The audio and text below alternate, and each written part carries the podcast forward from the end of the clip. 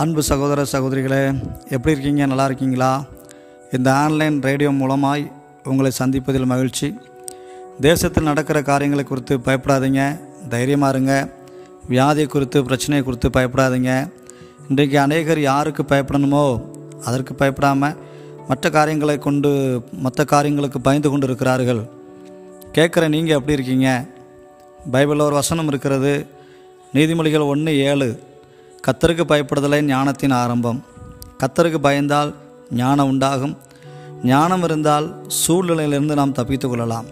நீதிமொழிகள் ஒன்று இருபத்தி ஒம்பது அவர்கள் அறிவை வெறுத்தார்கள் கத்தருக்கு பயப்படுதலை தெரிந்து கொள்ளாமல் போனார்கள். இன்றைக்கு அநேகர் ஆண்டவருக்கு பயப்படும் காரியம் என்ன என்பதை தெரிந்து கொள்ளாமல் இருக்கிறார்கள். ஆண்டவருக்கு பயப்படும் காரியம் என்றால் என்ன? ஆமன் தீமையை வெறுப்பதே கத்தருக்கு பயப்படுற பயம் என்று வேதம் சொல்லுகிறது. இன்றைக்கி அநேகர் தீமையான காரியங்களில் தான் அதிகம் அமை அவர்களுக்கு இடம் கொடுத்து நேரம் கொடுத்து போய் கொண்டிருக்கிறார்கள் நமக்கே தெரியும் எது தீமை எது நன்மை என்று சொல்லி. தீமையான காரியங்களை விட்டு விலக வேண்டும்.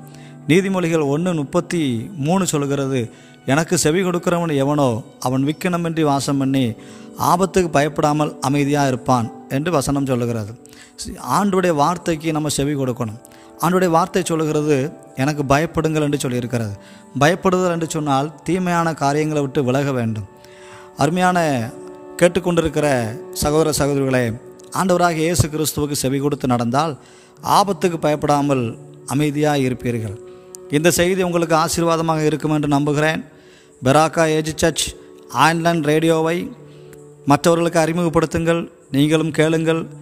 மீண்டும் ஒரு இன்னொரு செய்தியோடு நான் உங்கள் ரவிக்குமார் முதலூர்.